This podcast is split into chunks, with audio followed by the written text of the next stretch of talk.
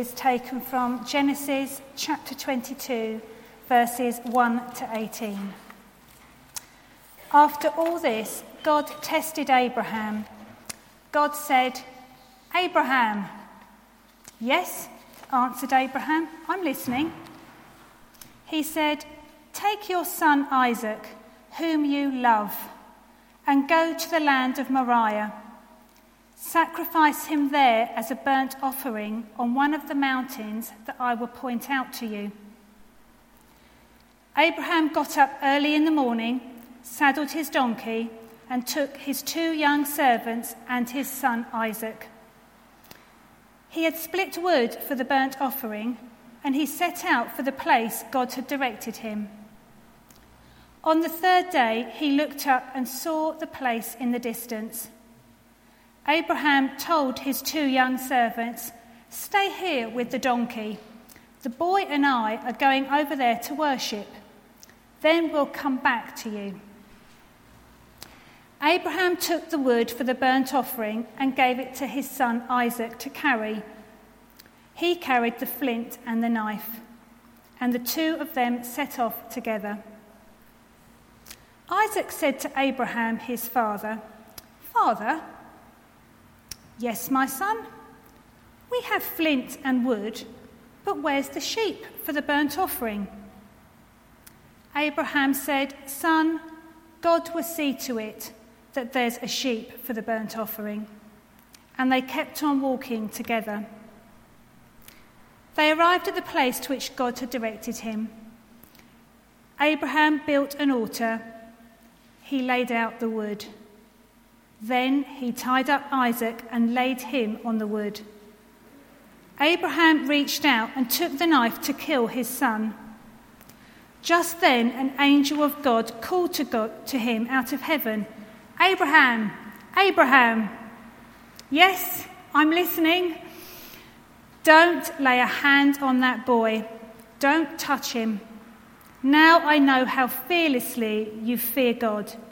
You didn't hesitate to place your son, your dear son, on the altar for me. Abraham looked up. He saw a ram caught by its thorns, horns in a thicket.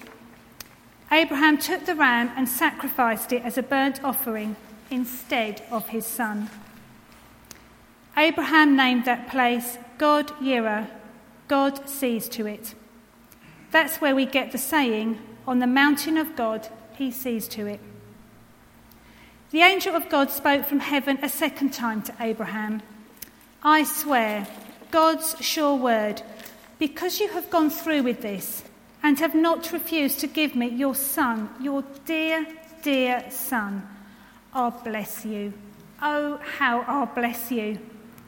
And I'll make sure that your children flourish like stars in the sky, like sand on the beaches, and your descendants will defeat their enemies. All nations on earth will find themselves blessed through your descendants because you obeyed me. This is the word of the Lord. Thanks be to God. Thank you, Mandy. And now Lynn will bring us our second reading. Our second reading comes from the book of Acts, chapter 8, beginning to read from verse 26. And it's entitled Philip and the Ethiopian eunuch. Then an angel of the Lord said to Philip, Get up and go toward the south, to the road that goes down from Jerusalem to Gaza. This is a wilderness road. So he got up and went. Now there was an Ethiopian eunuch, a court official of the Candace, queen of the Ethiopians, in charge of her entire treasury.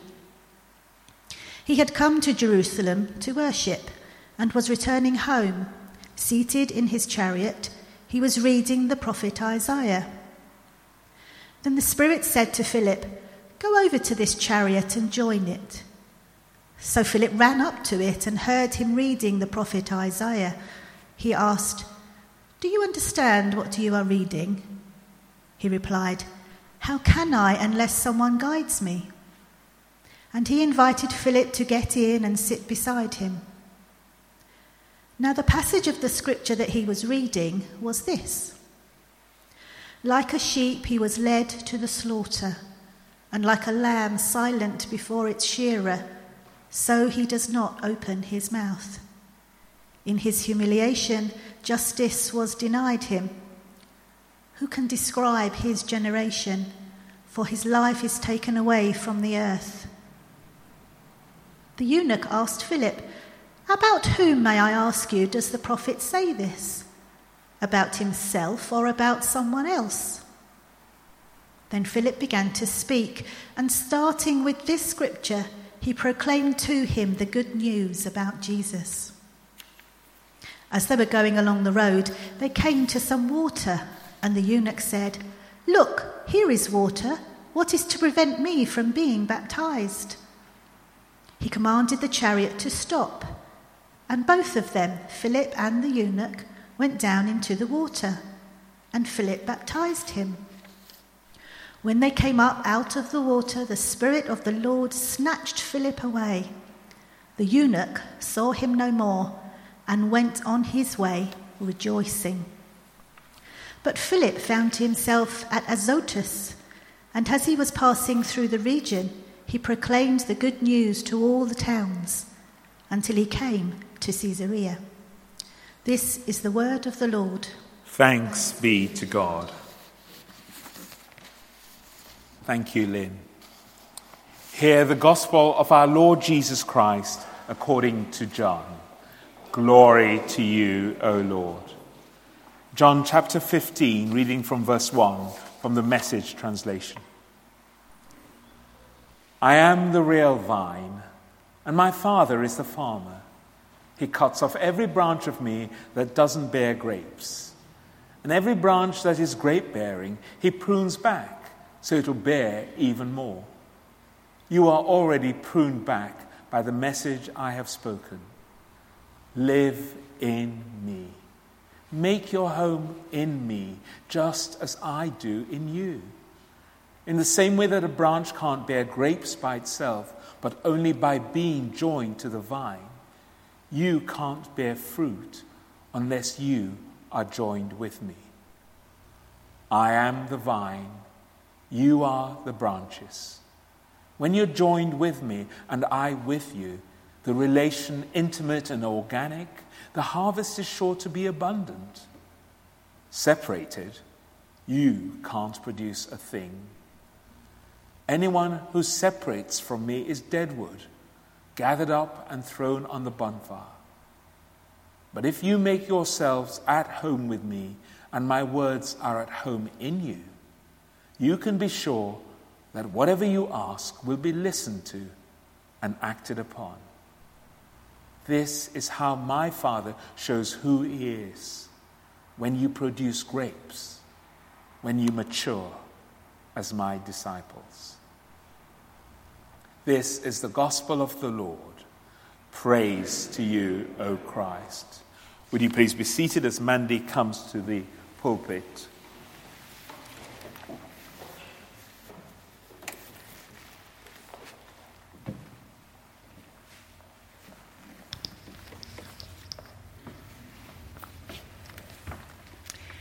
Good morning. Nice to be with grown ups this morning. um, it's actually our first day. We're, we're live. We've got Push in the paddock. They've got a bonfire out there of some sort. So it ties in with the reading and fires quite well. They're uh, making s'mores very safely and COVID securely, apparently.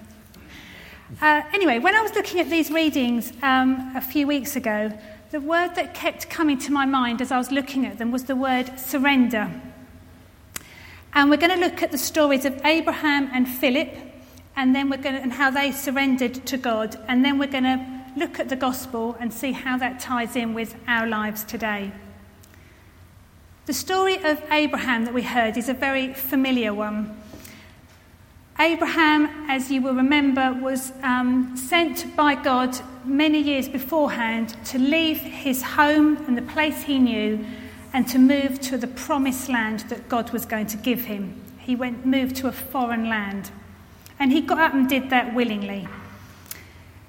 He then turns, by the time he's 75, um, he's getting quite old, as is his wife Sarah, and sadly, they've not had any children. But God promises that He is going to give him a son and descendants that will be more numerous than stars in the sky or sand on the seashore, which is a surprise at the age of 75, um, but good news for them. However, they have to wait another 25 years before Isaac arrives, which is a long, long time. So Abraham is 100 when this precious child finally arrives and God's promise is fulfilled. Which must have made this command from God even more surprising when a few years later, um, Isaac, by this time, is a, a, boy, we don't know how old, we'll say he's eight or nine. He's obviously walking and talking and carrying wood. Um, God calls to Abraham and he calls out to him, Abraham. And the reading says, immediately, Abraham says, Yes, I'm listening. That's our first point today. Abraham was always listening for God's voice, which becomes vitally important in this story. God asks him, Take your son, your dear, dear son, who you love, and sacrifice him. I cannot imagine how, what Abraham was thinking, and we don't know what he was thinking. We don't know if he discussed it with Sarah. I suspect he didn't because um, the, this passage would be very long, and probably the next bit wouldn't happen. There would have been quite a domestic going on, I think, if he said, I think God's telling me to do this. So I suspect she doesn't know. But the response of Abraham is this. The next morning, Abraham got up early in the morning, saddled his donkey, took Isaac, and off he goes. He obeys the command. Even though his heart must be breaking, he must be in absolute turmoil why is God asking him to do this? He does it. The parallels between Jesus and Abraham and Isaac in this story, there's, there's quite a few of them. A couple I want to pull out. As they've left the servants behind and they're climbing this mountain, it is Isaac, the sacrifice, the unknowing sacrifice, who is carrying the wood for the sacrifice. Just as Jesus began to carry his cross to Golgotha. We know he had help in the end, but he begins to carry the cross he's going to be sacrificed on. And Abraham will have been walking that walk with a very heavy heart. Again, a little bit like Jesus in that Garden of Gethsemane when he's praying to God and saying, Is there any other way? And the resounding answer from God is, No. No, there isn't. And Jesus goes through with his sacrifice and his complete surrender to his Father's will and also his will. He wants to restore and save all people forever. So he goes through with it. Thankfully for Abraham, this story has a different ending. But it is an emotionally charged walk. Imagine his heart when his son says, Where's the ram? We've got the wood. Looking forward to the fire, Dad. Where's the sacrifice? And oh gosh, it must have been, just can't imagine what it was like for him. But he carries on being obedient to the point where he's about to sacrifice Isaac. And thankfully, he is still listening out for God's voice. So that when the angel calls out, Stop, don't touch him, Abraham is listening, and of course, he is obedient. God's response to this act of surrender is to say that because you have gone through this with me and you have not refused to give me your dear son who you love, I'll bless you. Oh, how I will bless you. And not just Abraham, his descendants and people through his descendants because he obeys God. Abraham is willing to sacrifice the person, the one thing that is more important than anything else to him in this world, and to obey God. Our second story is of Philip and the Ethiopian official. And it runs along similar lines in a way at the start because, again, Philip is listening out for the prompting of the Holy Spirit. So at the start, it says that the Holy Spirit tells him, Get up and go to the Jerusalem Gaza Road. And it says, next verse, Philip gets up and goes. Straight away, no discussion. He may well, like us, have got up that morning and had a list of jobs to do. Um, maybe he was preaching, maybe he was doing some baptism, maybe he was doing a discipleship course, maybe he was shopping or cutting the grass. I don't know, but he would have had a list of things to do. But all that goes out the window when the Holy Spirit says, Go to this road, and he goes. He sees a chariot, and the Holy Spirit says, Go over to that chariot. And again, it actually says Philip ran up to it. Now, if that was me, I think I'd have been, oh, is God really saying that? And I might have sort of started to sidle up to it, but I might have been quite slow and waiting to see if there was going to be a bit more of an obvious clue. But no, Philip just recognizes the sound of the Holy Spirit's voice and runs up to this chariot, where he gets into conversation with this official who is already um, reading the scriptures. He's reading about, from Isaiah about the prophecies about Jesus. Philip takes the opportunity, starts talking to him before we know it. This official is being baptized in some water they happen to be passing, and wow, as a new, um, new convert to Christianity, to following Jesus, and he's going to then go back to Ethiopia and presumably tell people there. So it's a fantastic story. But the interesting thing is that he was already reading the scriptures. And I suspect there were other people before Philip who'd been sowing seeds of interest and this man was starting to wonder about this God. He wanted to find out more. He was hungry for answers, so much so that he asks a complete stranger, Can you understand this? Come up here and explain it to me. He already had that hunger. And in fact, Philip was obeying the Holy Spirit, but he was actually just joining in with what God was already doing in this Ethiopian's life. And because he had surrendered his agenda for the day and his priorities for that day, he was able to join it and enjoy the blessings of watching this man um, turn to Christ. And I think for a lot of us, often we are just um, part of the, the plan, aren't we? we? We might not see the glorious conversion, but we might see little glimpses of things or just play our part along the way. A few weeks ago, I was um, out with a friend walking, and we'd spent about two hours chattering non stop. We get to the end and we're saying goodbye on a street corner. And guess what? We're there about another half an hour saying goodbye and talking. And while we were there, this, um, I was aware that there was a lady across the road and she kept looking across at us a bit hesitantly and she was sort of looking very anxious. She was wringing her hands. She looked quite nervous. And eventually she crossed the road and stood still at a distance from us. And I called across to her, said, Are you okay? Do you need any help? And she came over and started talking to us. And she was, she'd had a vaccine for COVID, but she was worried about it. And she'd had discussions with family, and they were telling her other things. And she was concerned about whether it was the right thing to do. And so she's asking us, Have you had the vaccine? So, we've, yes, we've had it. And we were chatting and trying to reassure her and calm her nerves, really. And as we came to the end of the conversation, I said to her, Where do you live? Do you live locally? And she said, Yes, I do. And I said, Oh, well, we both live locally. And we've met each other and are friends because we go to St. Paul's Church. And I told her, Oh, yes, I know the one on the corner. And I said to her, I'd love to pray for you for God to give you peace because you seem so anxious. And I know that God can, can calm that, you'll calm your fears, and He can give you peace. And I offered to pray for her there and then. She didn't want me to pray for her there, but she was very happy to give me her name and allow me to pray for her when I came home.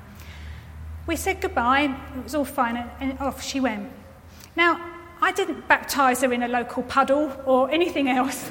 Um, I didn't convert her, I w- but I may have been another little brick in the building blocks that the Holy Spirit is using to speak to her. I don't know what's going to happen to her next.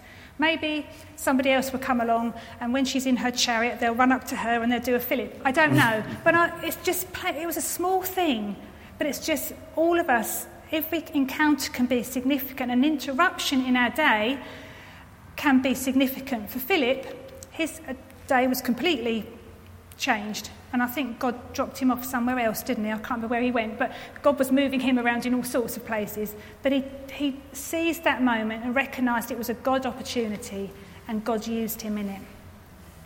So there we are. Moving on to the vine, then, just before we finish. Jesus says, Live in me, make your home in me, just as I am in you. In the same way that a branch can't bear grapes by itself, but only by being joined to the vine, you can't bear fruit unless you are joined with me. I am the vine and you are the branches. When you're joined with me and I with you, the harvest is sure to be abundant. Now, I don't have a vine. I have got a little tomato plant. now, I cut a bit off this earlier because I did talk at 8 o'clock this morning. Just do a little, let Dave do a little close up of the tomato plant. Um, I cut this off only two hours ago and it is already starting to wither. This bit here is not going to produce me any tomatoes. I should think another couple of hours and it will be very, very sorry for itself. This bit, on the other hand, if it stays all connected in, will hopefully in, I don't know, a few months' time, maybe I'll be picking tomatoes from it. But the point is, if it's not attached, it can do nothing. And we are the same. We have to stick close to Jesus. If we don't stick close to Him and keep connected to His Holy Spirit, we can do nothing. We're ineffective. We need to stick close to the source. We need to live surrendered lives, a bit like Abraham and Philip did. They trusted God, they listened for his voice, they obeyed it, and the blessings flowed from it. They knew that God was the ultimate authority, that He was the captain of their lives, that He had the captain's hat and He was steering their course, and they completely surrendered and let Him do that. And we are called to a life of surrender too. Our surrender is almost like a heart's response to all that Jesus has done for us, and that we willingly want to give all that we have. The songs this morning said it perfectly. Um, you're worthy of it all. I've been reading a book recently called Why Worship, written by a number of worship leaders. It was connected in with the Spring Harvest teaching this year. And there's a chapter on surrender, and they talk about four areas of our lives that we should constantly be looking at and seeing how can I give more of this to God and allow Him to be in control rather than myself. And I think we might have a slide to go up with them on. There we are. Um, so the first one is people. Now, in the readings today, obviously Isaac was a person who Abraham was very thought the world of, um, but he was willing to s- surrender him. For us, it might be relationships. Maybe some are healthier than others. Maybe we need to look at those. It could be anything. Maybe we need to let somebody go who needs to go. Um, but people is the first one. The second one is possessions. God is sovereign over all things, and that includes my things and your things. It might be some of our material possessions that we even need to share or at least hold loosely and maybe be willing to give up or give away. It might not be a possession, it might be um, a position you're in, or a title you have, or a feeling of status or something. It could be anything, but we need to be willing to offer it to God. The third one is priorities. We've already talked about Philip. I try, I don't remember this every day, but I've been trying this year when I wake up in the morning to offer God my day. I often have a list of meetings and jobs that need doing around the house and work wise as well. But to say to God, actually, but it's yours. And if there's something you want me to do, or a conversation that I might be going to have on my way somewhere, or if my agenda for the day completely changes because of an interruption, a bit like the lady we saw, she was in a sense an interruption, but I was so pleased that I stopped and said, spoke to her. Those interruptions can often be God's way into our day. And the final one is pleasures, where our time goes. It flies by, doesn't it? Uh, and again, God loves us to have leisure time and to enjoy time out and away from the busyness of life. There's nothing wrong with that. But again, it's just looking at where are we spending our time? Where are we investing our time? Do we need to consider whether we are actually allowing God to be at the centre of that? The blessing of living a surrendered life to God and knowing you are where He wants you to be and doing what He wants you to be doing is amazing. I'm sure we've all had those moments where you've just thought, this is exactly why well, I'm meant to be here. I'm meant to be here for this moment. I've had quite a few of those moments, and it's just the best feeling in the world when you just know you're where God wants you, saying what He wants you to say, doing what He wants you to do. When we had the prayer time uh, earlier, I felt God saying, He's probably saying it to me, don't be scared, trust me. And it can be scary giving up control. I'm certainly somebody who likes to know. I like everything to be organised. I like to know what I'm doing, who I'm doing it with, where I'm going, how it's happening. I like it, all the boxes to be ticked. God's plans aren't always like that. I'd love it if they were. I'd love it if He just sent me a little list and I'd tick, tick, tick. You've done all those. What next? But it doesn't work like that. And we need to be able to say, like Abraham and Philip, I trust you with everything. I surrender all. I surrender everything. And then we get to live the best life. And we're not doing it on our own. We've got the Holy Spirit. Abraham I don't know if he had that or not, Ben, but you have to explain later. But he didn't have it the way we do. He didn't have the Holy Spirit living us. We've only got that because of Jesus. We have this huge bonus with us. It doesn't need to be scary, we just need to trust him. We're going to finish by praying, and we're going to leave the slide up so that we can have a look at it. And I'll give you a minute just to have a look at that, those points um, as we pray. Father, we thank you for Jesus. I thank you for his surrendered life. He didn't just give it up on the cross, he gave up the glories of heaven to live amongst us for 33 years, amongst all of our mess. And we thank you for him and for all that he's done for us. Help us to stick close to Jesus, to stay connected in with you. And help us take away the fear we might have and open our eyes to see where you would like us to surrender to you.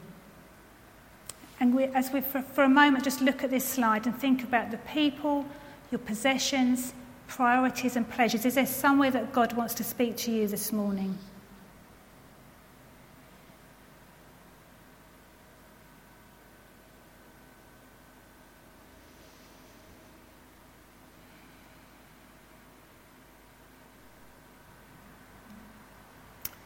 Father, we pray that as you continue to speak to us as we go from here, that we will continue to trust you and to obey you, and to remember that all things come from you, and of your own do we give you. Amen. Amen. Amen. Thank you,